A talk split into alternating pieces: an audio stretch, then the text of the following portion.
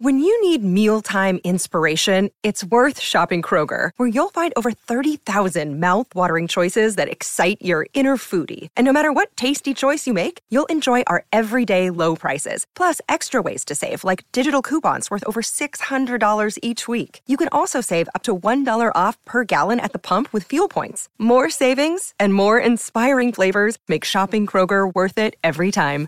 Kroger, fresh for everyone. Fuel restrictions apply. Bij Burger King gebeuren spannende dingen. Wat dacht je van een classic cheeseburger, chicken nugget burger of sundae voor maar 1 euro per stuk? En dat is nog niet alles. Alle King deals zijn maar 1 euro. Haal ze nu alleen bij Burger King.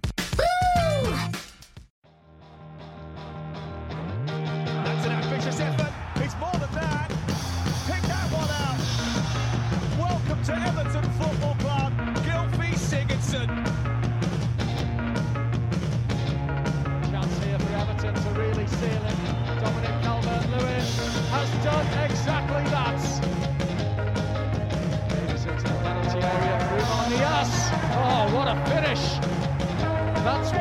Jersey.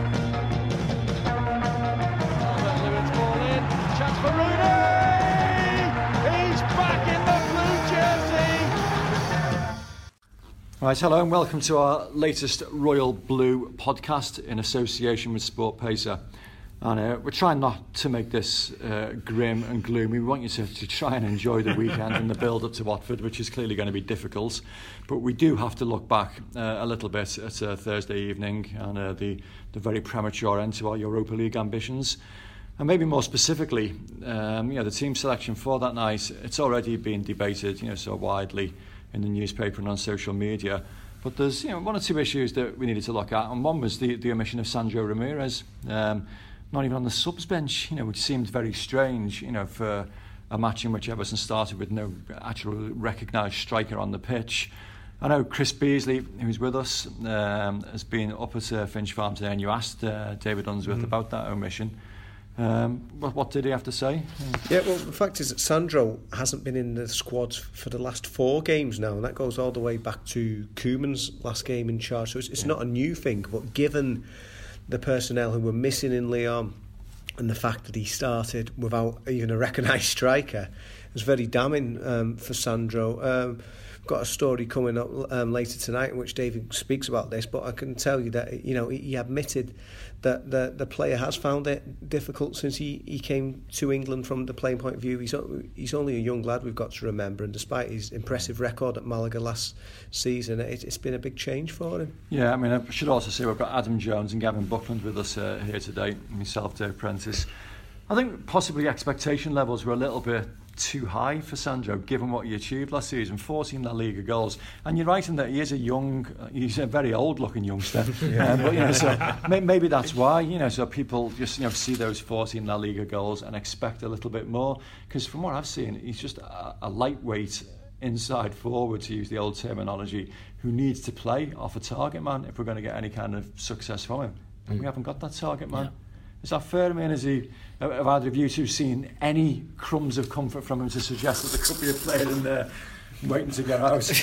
well, not from his performances so far this season. I think, I think I'd have to agree. He does, he does look weak. He looks extremely clumsy on the ball from what I, from what I've seen, which is, which is strange given how, how clearly talented he is as a, as a young Spaniard as well. You'd expect him to be very, very composed with his touch, but we haven't seen that so far. But surely you'd only get better with game time. Like, you're only going to adapt to the Premier League if you're playing minutes in the Premier League. So I, I know it's I know it's tough with the situation we're in now, but I, I just I, just don't see why you wouldn't give him a chance. No, tell you what concerns me. I, mean, I think it might such be a, a huge cultural shift trying to play in the Premier League. And uh, the reason I say that this afternoon is because we've just sat down and watched the Spanish squad being announced uh, for their latest brand, round of fixtures, and three Liverpool flops in the in Luis Alberto, Iago Aspas, and Suso that were all going to be you know Anfield wonder kids. Every one of them flopped miserably. Every one of them now is a full Spanish international.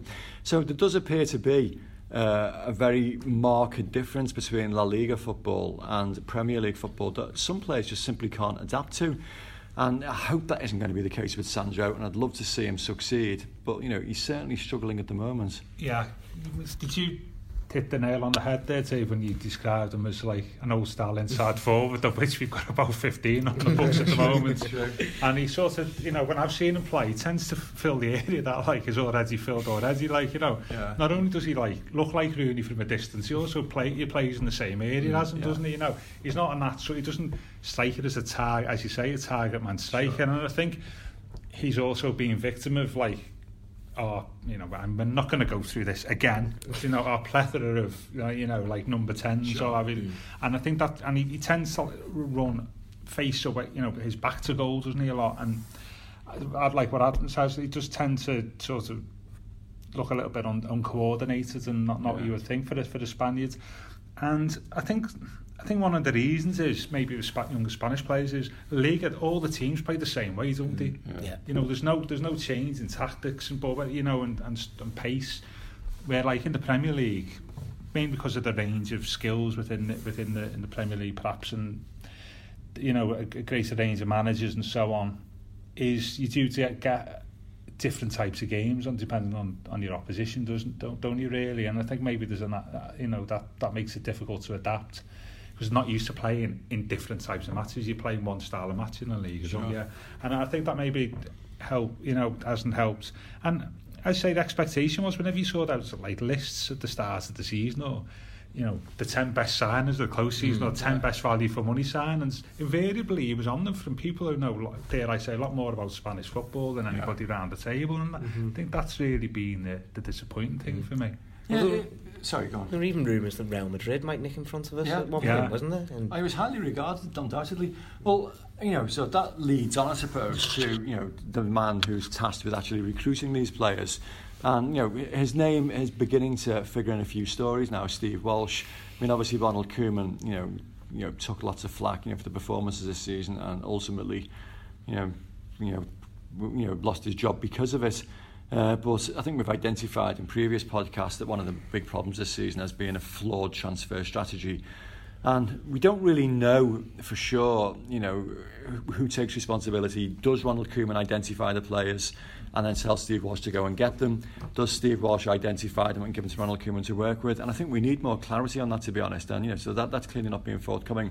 Steve Walsh, though, is starting to get a little bit of flack now over some of these, you know, players that have come in. Does he deserve it? Um, you know, I can see people nodding around the table. I, mean, I, I think he does. I mean, some of the, the signings are being flawed. And you, three number tens. Why have we got three number tens? It's just you know, it, it's madness. You know, it's a you know by, three players who all fill the same role in the team. I, I- I think that with the signings, I've said this to a couple of people now. Um, although it was a joint thing, it's, it was Koeman and Walsh. It was a bit like um, Beatles lyrics with Lennon and McCartney. You could tell which one was a Walsh signing and which one was a Koeman signing. yeah Maybe there's a bit of a crossover with some of the players, but you, you can kind of tell which one was which. Can you? Go on, let's go through. it. very cultural this Yeah, case, isn't yeah. Come on, Well, I think we pod would- yeah. yeah, yeah, yeah, yeah, yeah. Well, I think we'd say that, although both men would be on board, but Pickford was probably more of a, a Walsh signing. Martina was undoubtedly a Koeman signing. that's fair, he's worked with him, yeah. Yeah. Um, I was saying, Cl- Klaassen was probably more Koeman, dare I say. Yeah. Whereas um, yeah. uh, um, Sigurdsson was admired by both of them, but um, Koeman really pushed the boat Yeah, that, Koeman re- Yeah. really So, pushed it. yeah. So you, you can kind of tell which ones were which. So, uh, Keane possibly more uh, uh, Walsh again, but um, it was obviously a, a group effort, and between them, they've got it's the same way of Moshiri and Kenwright have now got. Um, to come up with a new manager. The same thing with the, the players. Um, there's two people there, Yeah. two people making the decisions. And when Koeman was left without that centre forward, and Giroud was in the building but didn't sign. There should have been a plan B, a plan C in there, and the same goes to the left-sided defender. He can't get off scot-free. So, so to Koeman or Walsh was one of them obtaining a lifetime which is yeah, yeah, yeah. But no, I mean, there, well, there were plans B, C, and D lined up. I mean, I've had a list of players, you know, given to me uh, that you know they did try to go for, including Diego Costa, including Batshuayi. You could argue that they were unrealistic targets, and you know, clearly in Diego Costa's case, that was because he was never going to go, you know, to, to Everton Football Club, I'm afraid. So, you know, it, it was flawed from the start. I think, um, you know, someone needs to take responsibility for it. You know, Ronald Koeman clearly has at this moment. Um, then the new manager will come in and clearly has to, you know, buy quite significantly in Yeah. January. You know, Yeah. we've mentioned before on here. Uh, you know, obviously strikers are required, left back coverage required, you know, central defence is required.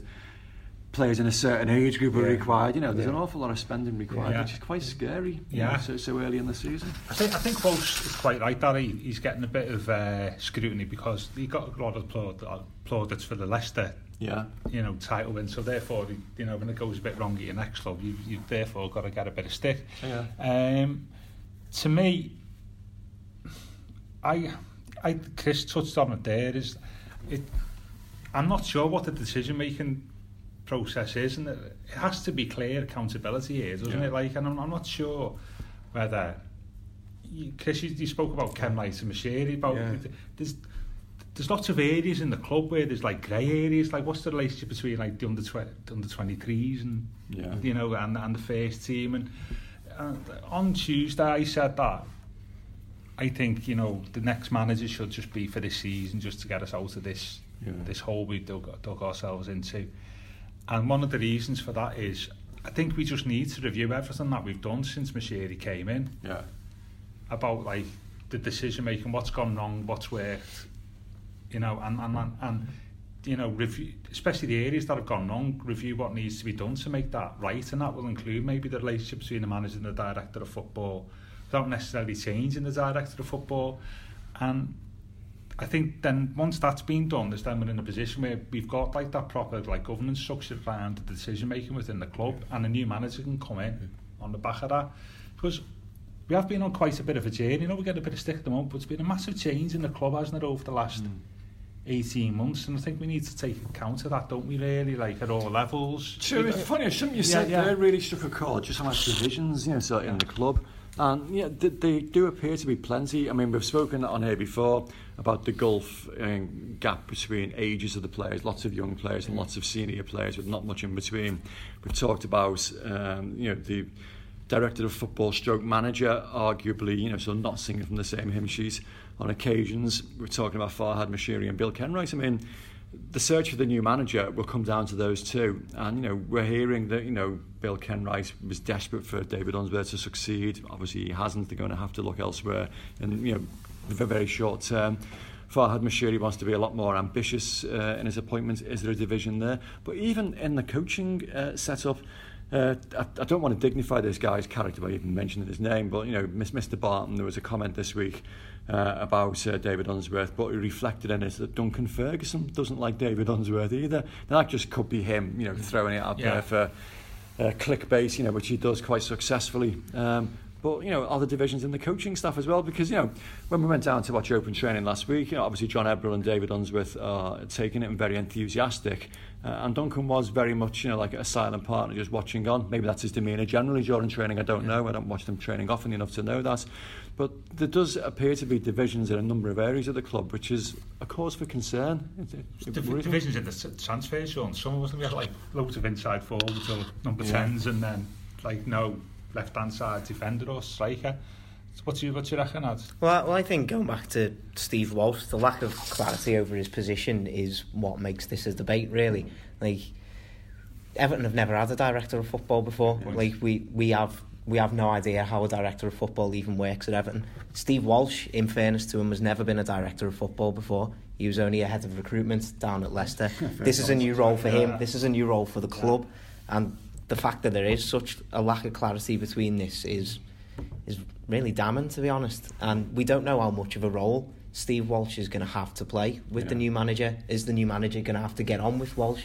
Yeah. Like how how much of a say is Walsh going to have in this? Yeah, th- there's there's another there's another aspect to it which which is Unsworth himself, isn't it? Because and we spoke we spoke about it, you know, Sandro at the start is if Unsworth has a relationship with has to have a relationship with Walsh and Unsworth now goes back to the under 23s, if they've got a new manager in, well, he's basically, you know, sort of told Walsh, hasn't he, in his selections that actually I think some of the stuff he done during the summer wasn't that wasn't, yeah. wasn't Yeah. that great, mate. Yeah. So, Yeah. but then he's got to go, maybe go, back- maybe might not go back to his under 23s, may want to spread his wings elsewhere. Went back to under 23s, he's now got to like re-establish a different type of Although an, relationship. an hasn't awful lot he? of under 23s were recruited as well. Yeah, yeah, yeah. recently, So that's so- the thing. Exactly, yeah. there's- there's lots of things there I think that needs working on. That's why I think we need, just need to buy ourselves a bit of time between now and the rest of the season and not make the next managerial appointment the most important one in the club's history is just buy a bit of time, get somebody in and sort all this stuff out that we just spoken about over the last 15 Well, it, it's funny you should refer to that because, I mean, Phil Kirkbride, who's not with us at the moment because he's uh, still journeying back from Lyon, uh,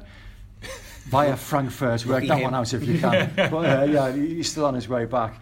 Uh, but he's done a, a really interesting comment piece for tomorrow um, where he argues that, you know, bitter though the pill may be, and, you know, we'll have to swallow our pride and accept that the situation currently is so precarious that Everton do need uh, Sam Allardyce. Uh, they need, you know, a, a trusted firefighter that can come in short term and just, you know, basically keep Everton stable in the Premier League until a more, you know, forward-thinking long-term appointment can be made in the summer. It'll be met, you know, by well, grimly by a lot of Evertonians, I suspect. I mean, you won't be looking at his Twitter notifications tomorrow. I can safely say that. Um, but you know, do, do you agree with him? Do you think you know the situation is that dire? Personally, I don't. I, you know, I think eight games in, are we really panicking that much already? But I don't know. It's you know, if things Yeah. go wrong on Sunday, I might change my tune. Um, Kevin Ratcliffe, club's most successful captain today. I was speaking to him for his, his column, and, and he told me he didn't think that there was. Um, he feared there weren't three worse teams in the Premier League right now than, Yeah. than Everton. That's terrifying. And, um, true. it was sca- it was scaring him, and he spoke about the, the, the need possibly f- for a, firefighter in that in that respect. So, um, I just feel that personnel wise, Everton should safely be in the top half of the table with the, the talent they've got in the squad, even if it is grossly lopsided. But as a team, they're just they aren't a team. They're not a unit. They're not. They, they can't score at one end. They're leaking goals at the, the other end. And I suppose even someone as far like Farhad Moshiri, if he is ambitious, he wants to protect his investment, and by protecting his investment would be making sure that Everton are in the Premier League next season. And Sam Allardyce, to be fair to him, is number one for that. He's he's he's got a record as unblemished in that respect. Mm. Is, is he that good at doing that? I mean, it took a long time to get Crystal Palace, you know, so far in last mm, season. I, I do agree what you, with what you just said there, Chris. Like we have got the quality to, to get into the top half of the Premier League, so why can't we still be ambitious in our manager selection? Yeah, yeah, so yeah. why why like why if we went for Thomas Tuchel, why would he get us relegated? Like uh, I, I Yeah. don't I don't see why why not just try and get him in. And Yeah. why couldn't he push us up the table? Why couldn't he be a firefighter? I think I've not, I I agree what Phil's saying, but it only works for me if we do all this revision of all the stuff that goes on behind the scenes. If we don't do that, I think you just end up having the same scenario played out. I think for me, ideally for me, is a short-term manager with that that whole thing kind of scenes that we've just spoken about getting sorted out, sorted out in the interim part and part of the club. I mean, the other name which I thought I could see it working, and, and it would be nice was mentioned was Hiddink, wasn't it? It was mentioned earlier in the That, week. that's a great shout, yeah. And I think like he would be perfect in that role, wouldn't he? For Yeah. a Yeah. couple of reasons. Yeah. One is that he's done it. I mean, the good, good point is he's done at Chelsea. He's a big name of football, isn't he? So it's not as if he, you know we've got ambition and we're employing X, Y, and Z from lower divisions or like associated with, dare I say, the bottom of the Premier League. He's a big name of football. He's managed mm. Chelsea, you know, and he would give the club like a little bit of gravitas as well, and he would work perfectly for me, apart from whether it's his type of battle. You know what I mean? He's, he's used to like you know scratching Yeah. the, the bellies of star players for six months and keeping them happy. Whether it, that that will sort of turn into a relegation. Well, battle, I don't last know. time he took charge of Chelsea, Chelsea, but I mean, they went, they went as low as we are Yeah, now, yeah. but they they were in pretty dire straits in, for, for them. He's, he'd managed them before, though, hadn't he? The Mm, same yeah. players, and they probably had better players. But I, you know, you know, somebody maybe not Hiddink, but a big name looking for a job for eight months would Yeah. be ideal for me. Hid- Hiddink was interesting when I thought. Of- Of course, he was the Chelsea manager when they beat Everton in the cup final in 09 as well. He's 70 years old now, but maybe if it's a long term, if it's only a short term That's what I job, mean, sorry, yeah, yeah. Um, wouldn't be concerned about that. The dynamic I was interested in that. Tar an entire nation with the same brush, but going from one Dutch manager to another, would he be too similar a voice in the dressing room, his demeanour? But then I thought, well, you went from Walter Smith to David Moyes, and there wasn't a problem in that dynamic. He managed to revitalise Yeah, the club. won I, I don't think nationality is an issue. I think it's you know down to the personality of the individual themselves. And Hiddink does carry, you know, sort of plenty of respect and plenty of gravitas. Now, I like that idea uh, very much. It's, Yeah, uh, and if you make that, you could. For me, as a club, it would work better than Allardyce because he's a big name, isn't he? And you know what it's like in managers. If you come to Everton, you look on the outside, they'll tell you what, there's something going on here behind the scenes. That you know, when somebody who wanted the job permanently, say next summer, would probably have a word. What do you think, Guus? What's what's going on behind the scenes? And if if you saw like what we're, where we're moving as a club, can pass that message on, coming from him, I think it'd be. Uh, uh, you know, it'd be a good message. So he, he'd be ideal with the caveat that whether third or fourth from bottom is something that he'd be suited to as as a manager. But as you say, there's some play. I, the other thing I wanted to mention today quickly, and I know Ad- Adam just mentioned there is, if you if you looked at our squad and marked them from poor, just generally as players, from poor, average, good, and very good, how many would fall into the very good category? oh gosh. Well, Like on, on- on, yeah, on like, current are we talking about- Yeah. Just, just generally, just generally, as as we not not what they were five years ago, i.e. Jags or Baines or something like that. Yeah. As at their current age and current skills, how many would fall into the very good category? Until recent months, Morgan Schneiderlin would fall into the very good category, but he would he's he's plummeted. And Yeah. that's Well, funnily enough, one of the lads before was saying, uh, you know, it's getting reasonably close to that time of year when we th- throw my annual Everpool team together. Yeah. And he said, you're going to be struggling now, aren't you? It's going to be like a, a Liverpool team from start to finish. And you're thinking about it, based on calendar year performances, you could probably make an argument for, you know, Jordan Pickford, for Lukaku, obviously, you know, first half of the season. Schneiderlin, don't know, first half of the year was great, second half of the year was awful. But beyond that, you know, I and- don't think there's anybody it- apart it- from Pickford. It's been that bad uh, a calendar year. and the, the only one who, who would say would spring to mind is injured, and that's Coleman. yeah. You know, Yeah. they're, they're the only, if you looked at our squad, say 25, 30 players, the only two that you could say on their day were very good players are Coleman and Pickford. I mean, Well, Gylfi Sigurdsson. has he, does, does he look a very good player? Well, we're so not- far? well, we're not going on I, I was, current I was, form. I was going to, I was going to say, the other one, you would hope that Sigurdsson would come into that category. Mm. Rooney was a great player, just now, not a very good player, but he's capable of very good things, which is Mm. not necessarily the same.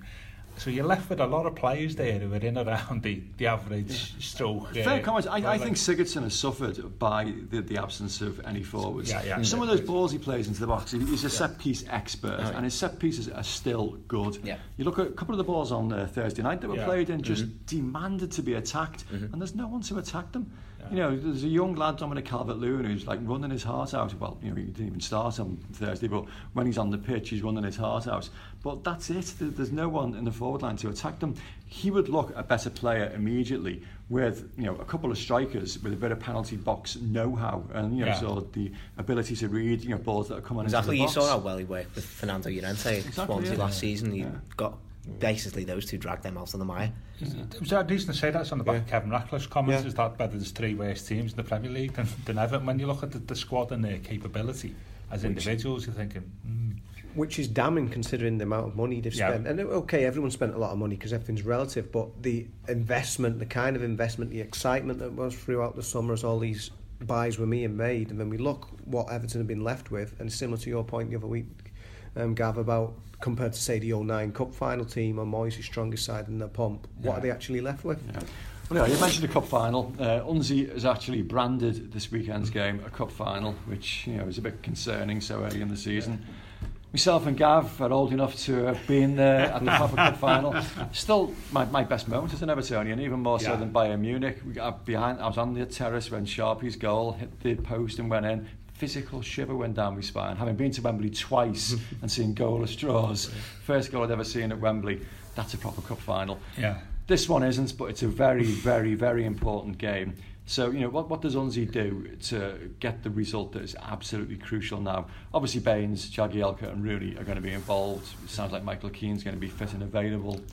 Does he stick with the, the balance he's tried in the last few games? Lennon one side, Morales the other? You know, does I he do think I think wingers different? maybe.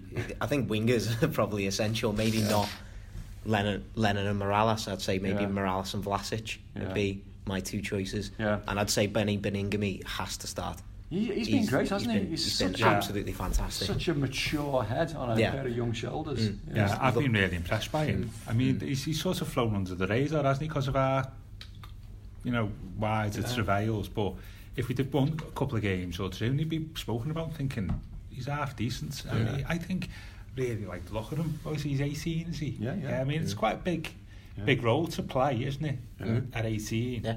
In front of, you know, because you've got to have like a bit of football now about you, haven't you? And sort of be able to pass the ball. And he's, he's, he's looked, in a struggling team, he's, he's looked. Uh, And they've been good. fairly, you know, formidable environments. He's, you know, he's come Yeah. on, you know, Stamford Bridge away in a cup tie. He looked great. Um, second half of a game that was running away from Everton in the Premier League, and again, you know, helped steady Yeah. the ship. And then, you know, Thursday night was, you know, not the easiest place to go. But no, he does. He looks a player.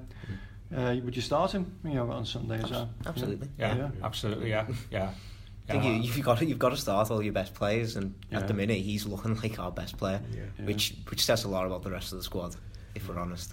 And again, going back to Kevin Ratcliffe again today, he says that it's essential, he feels, that Everton find a system that g brings the best out of both Rooney and Sigurdsson somehow. He said Were you that playing both in the same team? Oh, he thinks so, he thinks they've Yeah. got to. He, do, he doesn't think they can afford not to, given that it's the club's record signing and the highest paid player. He think he said they've got the there's the goal scorer and the creator. Okay, they've not got a proper number nine, but somehow, I mean, it's easier said than done.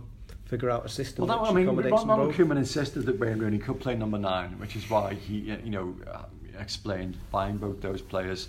So if he played nine, Sigurdsson at the ten, possibly. But for that to happen, Wayne's got to be disciplined and he's got to play as a nine and not drop deep on the pitch and get frustrated and try and make things happen himself, which he's been doing far too much recently. He's got to play on the shoulder of defenders and you know be the player he was when he was 16. You know. And, It's just not going to happen, is it? Really, he's double that age now, virtually, Yeah. isn't he? Like, you know, I mm. wouldn't have them both in the same team. Yeah. To be honest, I'd have, I'd have Sigurdsson. It's amazing that we're talking about our top scorer this season not getting into the team True. when we're It struggling shows you for the goals. strength of the Well, we're struggling, it? we're struggling for goals. Yeah, and fair shout. Our top scorer, yeah, yeah. like you could you could make a really good case for him not being in the team. He's he's one of is he still one of two players to have scored the Premier League goal for us this season? Yeah. With Yeah. Oumar. Yes, yeah. Like- Yeah, Does, uh, does Big Oumar get into the weekends? Just you start him or is he going to be the... No. Super No. sub. I'm just Yeah. wondering who's going to shove the Watford keeper into the net. Yeah, think yeah. Although even though he was never touched though. as long as somebody does it, yeah. Well, we normally finish these things by uh, predictions, and we, we are absolutely hopeless. just before the one thing Go to say about just the, the, there's a little story about that because John Hunting was the referee, wasn't he? Was yeah. he? And I always think it was payback time for John Hunting that at West Brom in 1976 he was the referee when the dog got on the pitch Right. and kicked, uh, took the ball off Ken McNaught, the Everton defender, and the ball went loose to the uh, West Brom. I think it was uh, Nicky Cross went through and scored purely because the, the dog had tackled Ken McNaught and, and John Hunting allowed the goal and he got loads of stick over enough and Think that he, he sort of remembered that. Well, they always say referees' decisions even themselves out. yeah, those, those two decisions have even themselves Eight out. years know. coming, but yeah, you know, Yeah, yeah, actually yeah, out. yeah. Well, I mean, the players themselves have said that Jordan Pickford's done a nice interview tonight where he's utterly adamant this is not a relegation fight. He's been in one with Sunderland, and he says this doesn't feel like a relegation fight. You know, we're better than that. We're going to start climbing the table starting on Sunday. It was great, you know, defiant stuff to hear. Hope to God he's right. Um, so go on, we'll, uh, we'll we'll get it hopelessly wrong and suggest what's going to happen on Sunday. Uh, come on, let's be right Yeah, for once. yeah. Let's, let's get it right. Come on, Gav, be, be, be positive. What's going to happen on Sunday? Well, first of all, I don't think it, uh, what I would say is I don't think it's a must-win game. no. It's it's what it is is a, definitely a must-not-lose game. Okay. Yeah. So So it's going to be a draw. So, so I would say I would be perfectly happy with a draw, just to, just to, on the back of five consecutive defeats, just to, to stop stop the rot. Not having that. So I'm going to go with. Do you want a score line? I'm want going to go with. scoreline, I'm yeah. going to go with uh, a very boring one-all draw. Okie dokie. Yeah. Uh, I'm going to go with if the Everton fans get behind them, That's important. Yeah. hard fought two one win. Okie dokie. Kizo? I was going to say the same. Yeah, there's been two very contrasting games against Watford in recent seasons. It was a 1 0 with Barkley at the end of last season. It was the 2 2 on the opening day of the previous season. But I, ca- I can't see him keeping a clean sheet. But I'll be bold and say Unsi to bow, bow out in his cup final with a 2 1 win. I, I can see a win. I, think, I know Watford have got a number of uh, injury problems at the moment, you know, which is heartening me a little bit. Troy Deeney's missing, he's very important to them. You know, they're a very good side technically, with a manager that, you know, is allegedly, you know, attracting uh, Everton's interest as well. But I just think that there's going to be such a mood of defiance and not anger, but you know, Goodison can be you know an intimidating place to be uh, when we're up against it, and let's face it, we are up against it. Uh, so I can see a you know a Fulham type atmosphere. David Moyes' first game when Unzi scored after 30 odd seconds. That was a hard fought 2 1 win that day after Tommy Gravesen ridiculously got himself sent off.